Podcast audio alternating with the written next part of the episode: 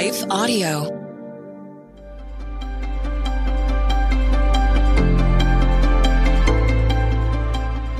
Welcome to the Crosswalk Devotional. We're glad to have you listening with us. Today's topic is about scarcity versus abundance. We'll return with the devotional after a brief message from one of our sponsors.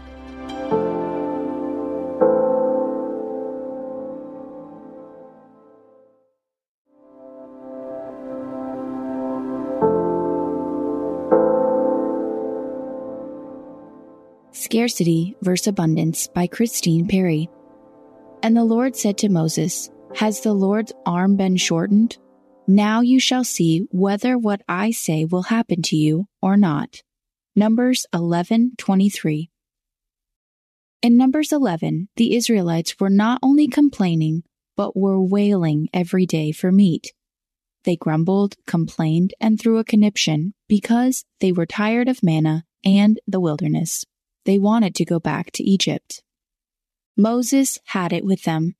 He tells the Lord in Numbers 11, 12 through 13, Did I conceive all these people? Did I beget them?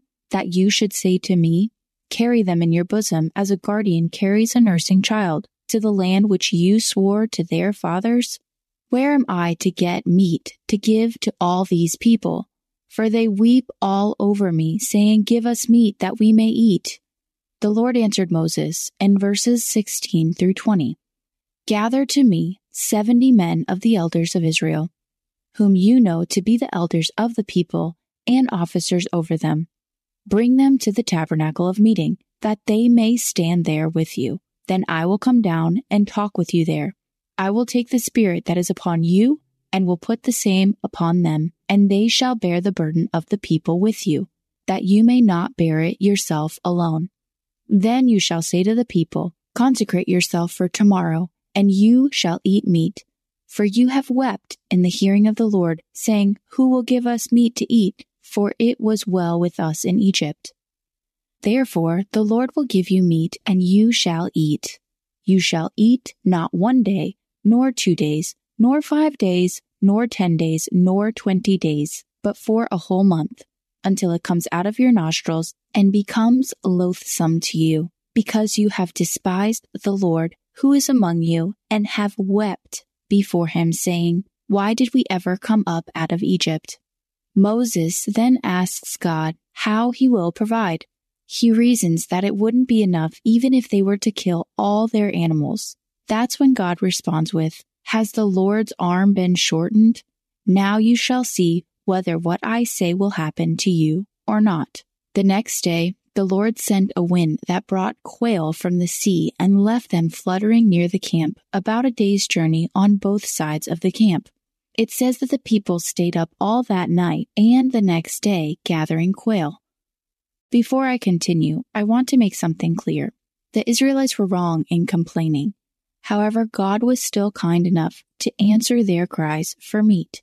George Mueller, who saw over 50,000 answers to recorded prayer, said this God is pleased continually to vary his mode of dealing with us, in order that we may not be tempted to trust in donors or in circumstances, but in him alone, and to keep our eyes fixed upon him. Intersecting life and faith. We tend to live in a scarcity mindset. For example, if someone has a piece of pie, it leaves less for the rest of us. God doesn't operate this way. He owns the cattle on a thousand hills. God created our entire world out of nothing. I don't think he has a hard time providing anything we may be lacking. In fact, Psalm 34:10 says, "The young lions lack and suffer hunger, but those who seek the Lord shall not lack any good thing." The Lord is able. His arm is not too short. What is impossible for man is possible with God. He lives in abundance. However, He wants us to come to Him for our needs. He wants us to depend on Him like a child does their parent. Why not take a moment to first acknowledge God's power, then confess sin, known or unknown, then humbly share your concerns with Him? He already knows what we need, and He already knows what we're going to say before we speak a word. Psalm 139 4. Trust Him God always knows what He's doing, even if it seems impossible for us. Further reading The Autobiography of George Mueller. The Crosswalk Devotional is a production of Life Audio and Salem Media. If you liked what you heard today, please take a second to rate and review this podcast in your favorite podcast app so that more listeners like you can find the show. For more faith filled, inspirational podcasts, visit us at lifeaudio.com.